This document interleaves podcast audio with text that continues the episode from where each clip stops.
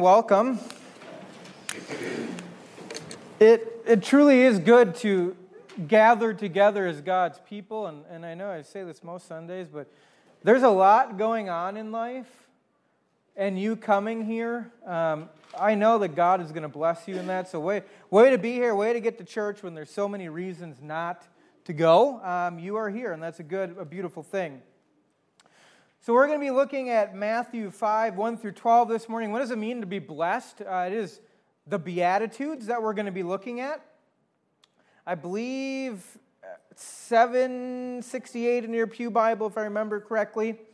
Um, but we're going to be talking about blessings a lot this morning. Uh, we use that word a lot, don't we? We use the word to bless, to blessings, to be blessed in a variety of ways. If I were to sneeze, what would you say? Bless you, right?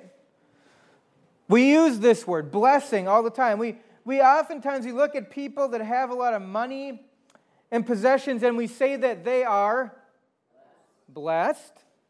If your family is successful, you are blessed.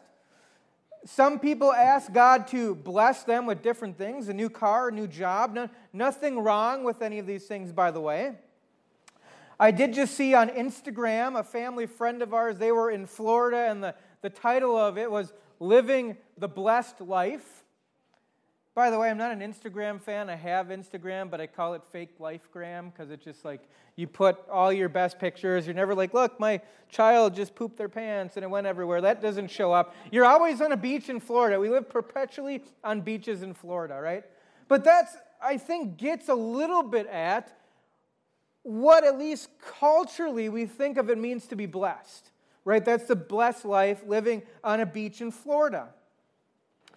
By the way, I love Florida. But if you were to ask uh, most Americans, Westerners, what does it mean to be blessed? And I think pretty much any in the world, they would say it's have lots of money, have a healthy family, maybe a piece of property somewhere. Sounds like a Jimmy Buffett song, but that's a whole other thing. If you were to ask me what it means to be blessed, I, I would take a cabin in the woods on some property with some good fishing.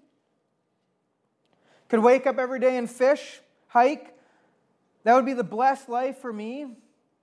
But I have to ask myself there's nothing wrong with those things, but is that how the Bible uses the word blessed? Is that how the Bible uses the word blessed or blessing or to be blessed by God? Or does it mean something else? And I think, I hope we see this morning in the Beatitudes as we look at those, it means something else, something bigger than and even greater than those things, though those things are good. As Christians this morning, I hope that we see blessing as something we receive from God. And it's probably a little bit different than culturally what we view and what we think blessing looks like. Now, I just want to set the scene here really quick. We've kind of fast forwarded ahead, uh, a kind of a scene here in Matthew. Um, and so, what's going on in chapter 4, verses 17 through 25? Um, right before Jesus is going to preach what's called the Sermon on the Mount, he's proclaiming the gospel, it says, of the kingdom of God, and he's healing every disease and every affliction among the people. We see this in Matthew 4 23. So, Jesus is ministering He's doing all these amazing things. He's preaching the gospel. He's healing people. Uh, blind people are seeing again, right? And if you're in town, if you're in Wellman, and there's a guy going around and making blind people see, what do you think is going to happen? A crowd is going to gather, right? They're going to be, you know, right in front of DJs. They're all gathered together to see what's going on. And Jesus takes this opportunity.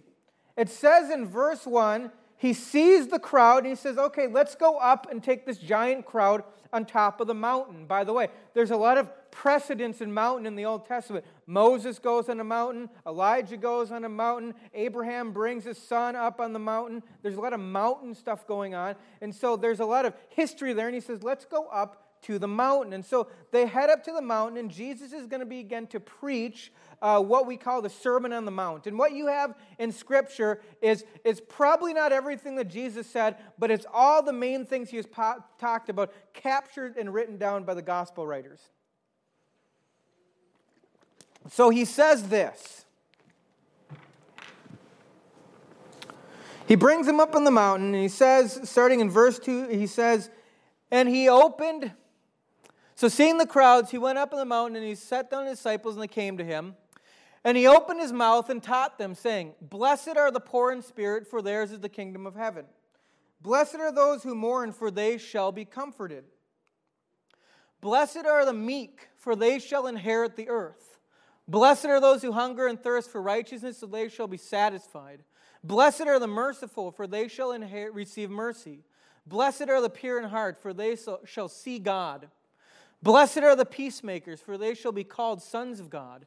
Blessed are those who are persecuted for righteousness' sake, for theirs is the kingdom of heaven. Blessed are you when others revile you and persecute you and utter all kinds of evil against you falsely on my account. Rejoice and be glad, for your reward is great in heaven. So they persecuted the prophets who were before you.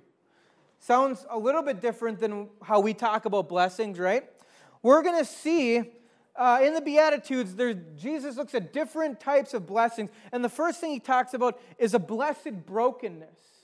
A blessed brokenness, or these are Beatitudes of need. As Christians, we experience a blessed brokenness. What does that mean?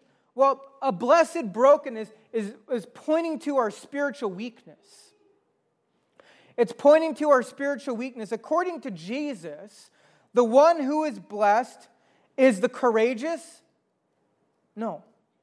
The wise, the temperate, or the just? No. How about the agreeable, the funny, the easy to get along with, the intelligent, the attractive, the sensitive, the physically fit? No. No, according to Jesus, the one who is blessed is poor, is sad, lowly, hungry, and mistreated. That is the one who is blessed. I, did you see anyone going on Instagram and posting about how poor, sad, lowly, hungry, and mistreated they are? No. How countercultural is it for Jesus to say, these are the ones who are blessed? This runs contrary to every ounce of our natural desire. To be blessed in Jesus' eyes is to run against the flow of this world. This is what Jesus says. So Jesus says, he uses the word blessed nine times. It's the Greek word makarios. Makarios, makarios, makarios. He's just repeatedly using this word blessed. What does it mean to be blessed by God? I mean, it simply means this to have the favor of God in our lives. Some uh, translate makarios to be happiness or to be happy, and that is a woefully, woefully insignificant translation of what it means to be blessed. It is far too fleeting.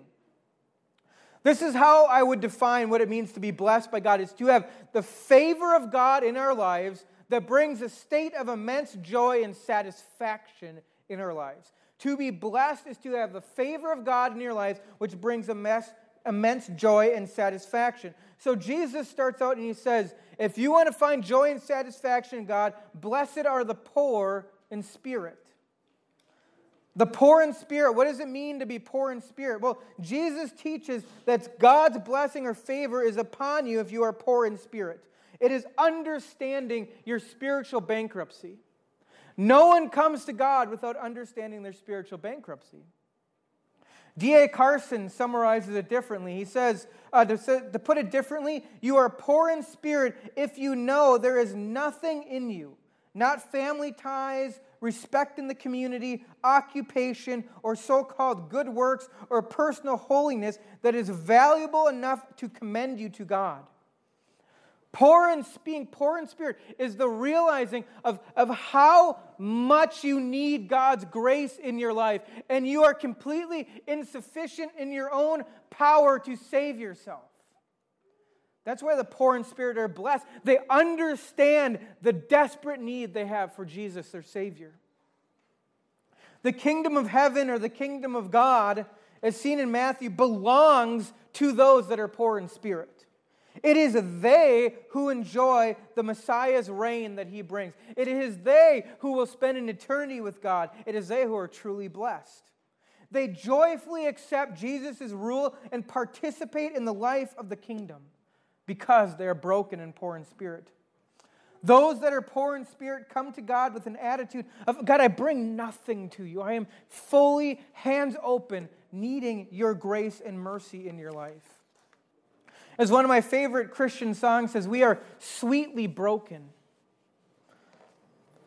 They come to God in complete humility, seeking forgiveness, sin, and reconciliation in their lives. A broken blessedness. Blessed are the poor in spirit. Are you poor in spirit this morning? Or are you still thinking you can save yourself? You truly are blessed when you come to God with a spirit that, that is poor, realizing your sinfulness. Next, Jesus said, Blessed are those who mourn. There is a, you can trace the idea of mourning throughout all of Scripture from beginning to end. The godly remnant on Jesus' day, they wept because the humiliation of Israel, but they understand the humiliation of Israel comes from their personal and corporate sins. The psalmist testifies that streams of tears flow from their eyes because they have not obeyed the law of the Lord. When Jesus preached, the kingdom of heaven is near, he, like John the Baptist before him, expected not jubilant, but contrite hearts.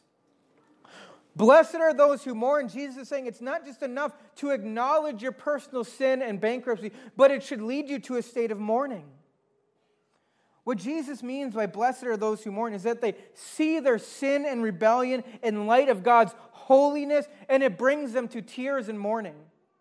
They see the pain that their sin causes in the world and the sin of the world causing pain in other people's lives, and it causes them to weep because they love what God loves. They have a clear grasp and understand of God's holiness and goodness and how truly short they fall of that.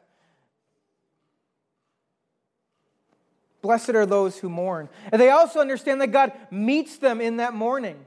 Weeping for sins is a deep uh, is found in out scripture and is a deeply poignant sign. It can cover global sin as well as personal sin and our participation in it. You find it all over the Old Testament. You find it all over the New Testament. Does your sin cause you to mourn this morning? Do you see the sin of the world and do you weep? It's what Jesus did. And the beautiful thing is, is that even though you, we are so broken and we are so sinful, God meets us in our mourning. And He comes and wraps us, us and binds up our wounds and gives us forgiveness and heals us and, and makes us new. But we come to Him in mourning. Jesus moves on Blessed are the meek. What does it mean to be meek? Well, he's talking about humility. If you realize your sinfulness, if it brings you to mourning, you're going to be humble. It's the opposite of bold and brash. For if you understand and feel your need for God, you will not be bold and brash and self assertive. You come to God in humility. You'll be humble. Meekness describes someone who is gentle and humble and unassuming. To be meek also implies that we are to be meek towards other people, to be free of malice and a vengeful nature. We realize we're all in the same boat. We acknowledge our spiritual bankruptcy and mourn, but we respond with meekness. When others fall and fail in our lives, we respond with meekness towards them. Meekness, therefore, requires such a true view about ourselves, it will express itself in our attitudes towards other people. When you are truly meek, you realize your sinful nature and your desperate need for God, and how others are just right there with you. They're in the same boat as you. And so you are forgiving, you are meek, you are kind, you are gentle. A blessed brokenness we experience as Christians. It's not the blessedness of this world necessarily, but it is a beautiful blessedness where God enters into our broken lives and begins to bind them back up. Next, verse 6, Jesus said, Blessed are those who hunger and thirst for righteousness. Well, I think this is a fairly obvious one, right? To hunger and thirst for righteousness is to hunger and thirst for what God desires and loves. It's to strive to live as Jesus' righteous example in the world. To come to God through faith and to receive forgiveness from our sin, understanding righteousness comes from God alone. Those that are blessed and hunger and thirst for righteousness, they desire to live out God's righteousness and justice everywhere they are. So, how blessed are you this morning? By the standards of what Jesus says it means to be blessed, how blessed are you? How blessed is your attitude? Do you believe what Jesus teaches here? Or do you believe the prevailing lies of our culture that you're blessed if you express yourself? You're blessed if you're free to do whatever you want. You're blessed if you just are yourself and just act as you want. You're blessed if you realize your innate power inside you. You're blessed if you're self confident. Blessed if you're self reliant. Blessed if you're self assured. Oh, brothers and sisters, this was the first sin of Adam and Eve. Reach out and take that forbidden fruit. No one gets into the kingdom of God, Jesus says, unless they realize their need for God. No one squeezes through the eye of the needle unless they give up their baggage and weight and sin that flattens down their soul at the foot of the cross. Whether it's possessions, pride, self love, or self righteousness. How blessed are you this morning? Blessed are the mourn. Those who mourn, blessed are those who meek, and fourthly, blessed are those who hunger and thirst for righteousness, a righteousness that comes through faith in Christ alone. This is what it means to experience a broken blessedness in our lives, but we also experience a selfless blessedness in our lives. These are beatitudes of action, and what Jesus is getting at with the beatitudes is if we experience a blessed brokenness, we will also be a blessing to other people. Jesus says in verse 7 Blessed are the merciful, blessed are those that are filled with mercy. They embrace both forgiveness uh, for their guilt and compassion and suffering for the needy. No particular object of the demand of mercy is specified here. We're just to be merciful to everyone. Not those that we think we deserve it, not those that are our friends, not those that share the same political party, not those that just look like us, but everyone. We are to be merciful towards, to show immense mercy, even those we don't think deserve it. Mercy is a beautiful thing if you've ever seen it in action. Um, a few years back, I was at the grocery store, and I don't know why most of my stories take place at the grocery store. I, I promise I do not live there. Um, I just spend a lot of time there, I guess. But I was at the grocery store a few years back, and there was a, a woman I'd say late 80s to early 90s. She, she had a cane. She was having difficulty grocery shopping. And I was going, uh, walking down the aisle. I saw her. I watched her for a couple minutes, like, minutes and I'm like, okay, I'm going to go help this woman. And so I, I started to go over there when a young man, probably late, mid to late teens would be my guess, he comes up to this woman and he, and he, I don't hear the conversation, but all of a sudden he starts helping her. He's pulling stuff on the shelf, he's following her along the grocery store, and he was showing immense mercy to this woman I don't think he'd ever met before in his entire life. There's something beautiful about mercy. Showing mercy to people is, is really looking at people as human beings, regardless of where they are at. And it's tied to the context of being meek. It's the meek who are also the merciful. For to be meek is to acknowledge that we're sinners, we're affected by sin, life is difficult, it's challenging, and it's to look at our other human beings in our life and to have compassion for them. For they're sinners too, they're affected by sin. Aging is a result of sin. They too are affected by sin and brokenness of the world. So, showing mercy is really reaching into someone's life and coming alongside them. It's getting down and dirty in the, in the dirt and the mess of what they have going on. It's coming alongside and entering into their brokenness and binding them up. And we are not merciful if we don't understand our brokenness first, Jesus is saying. And I want you to think this week who are those that you can show mercy to in your life this week? Just a few more left. We're going to go on. Blessed are the pure in heart, Jesus says. The pure in heart. This, this seems confusing to me when I first read it. What does it mean to be pure in heart? Well, some commentators say it means to have inner moral purity, while others say it means to have a, a single minded commitment to God or an undivided heart in regards to loyalty to Christ. So, which is it, moral purity or an undivided loyalty? I think it's a false dichotomy. It's impossible to have one without the other. The one who is single minded in commitment to the kingdom and its righteousness will also be inwardly pure. If we are singly focused on our commitment to Jesus and the kingdom of God, we will also live in purity and devotion to God.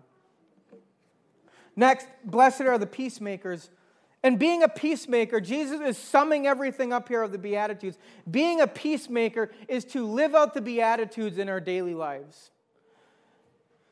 Jesus does not limit peacemaking to only one kind, and neither will his disciples. In light of the gospel, Jesus himself is the supreme peacemaker.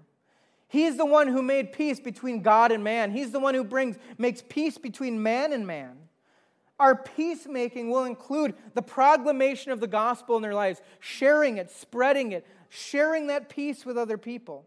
It's also extended to seeking all kinds of reconciliation in our lives.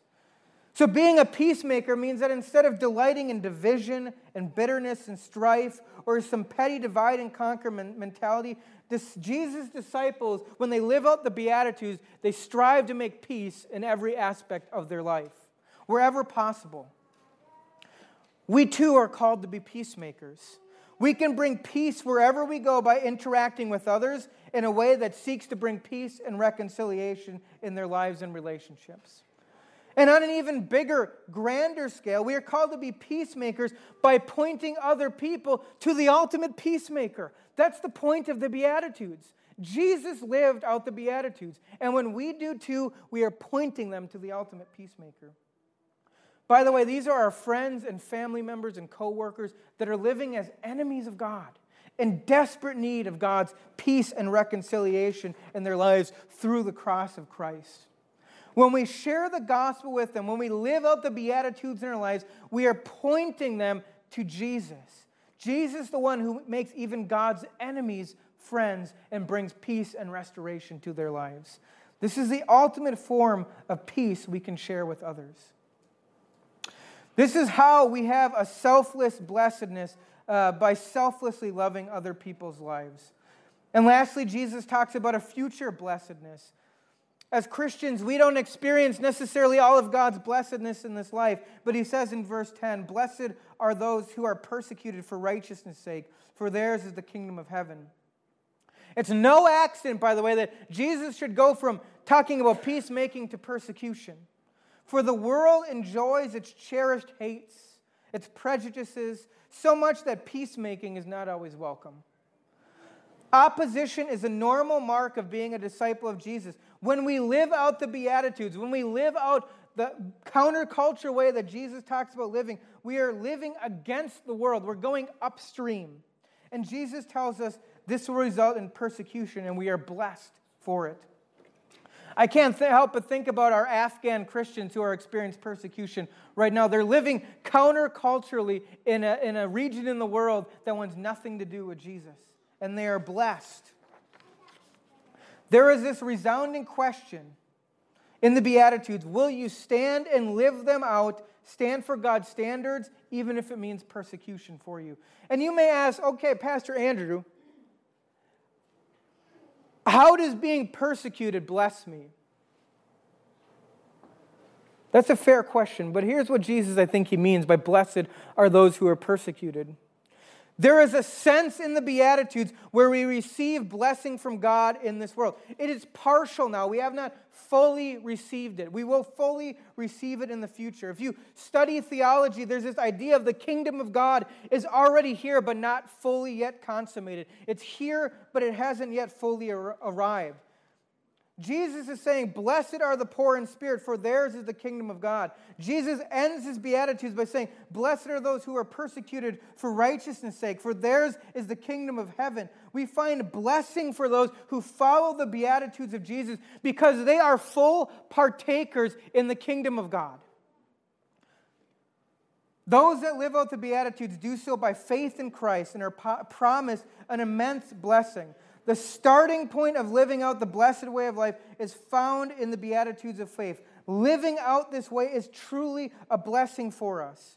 We receive some of that in this life through ongoing relationship with Christ and through relationship with one another. And that is truly a blessing.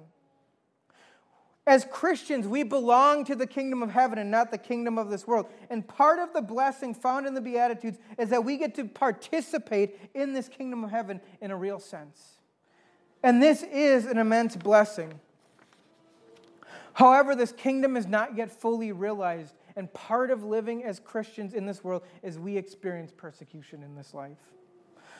Part of the amazing part of, of living out the blessing of the Beatitudes is we are get to participate in what Jesus is doing in this world. When you live out the Beatitudes, you are actually, God is working through you, through the Holy Spirit, to bring about the kingdom of heaven. He is actively using you to do His will to those around you. The pain we experience now is worth it. So what? Well, we see Jesus embodied a broken blessedness. In Matthew 27, 28 through 31, it says, And they stripped him and put a scarlet robe on him, and twisting together a crown of thorns, they put it on his head, and put a reed in his right hand, and kneeling before him, they mocked him, saying, Hail the King of the Jews! And they spit on him, and took the reed, and struck him on the head. And when they had mocked him, they stripped him of the robe and led him away to crucify him. Jesus experienced blessed brokenness in the ultimate way. Jesus also embodied a selfless blessedness. I preached in Philippians 2 6 through 8 that Jesus, though he was God in the flesh, did not count equality with God something to be grasped, but emptied himself by taking on a form of a servant and then humbled himself and went to the cross. Jesus also embodied a future blessedness. It says this in Hebrews 12, 3 and 2. Consider him, Jesus, who endured for sinners such hostility against himself, looking to Jesus, the founder and perfecter of our faith, who for the joy set before him endured the cross and is now seated at the right hand of the throne of God.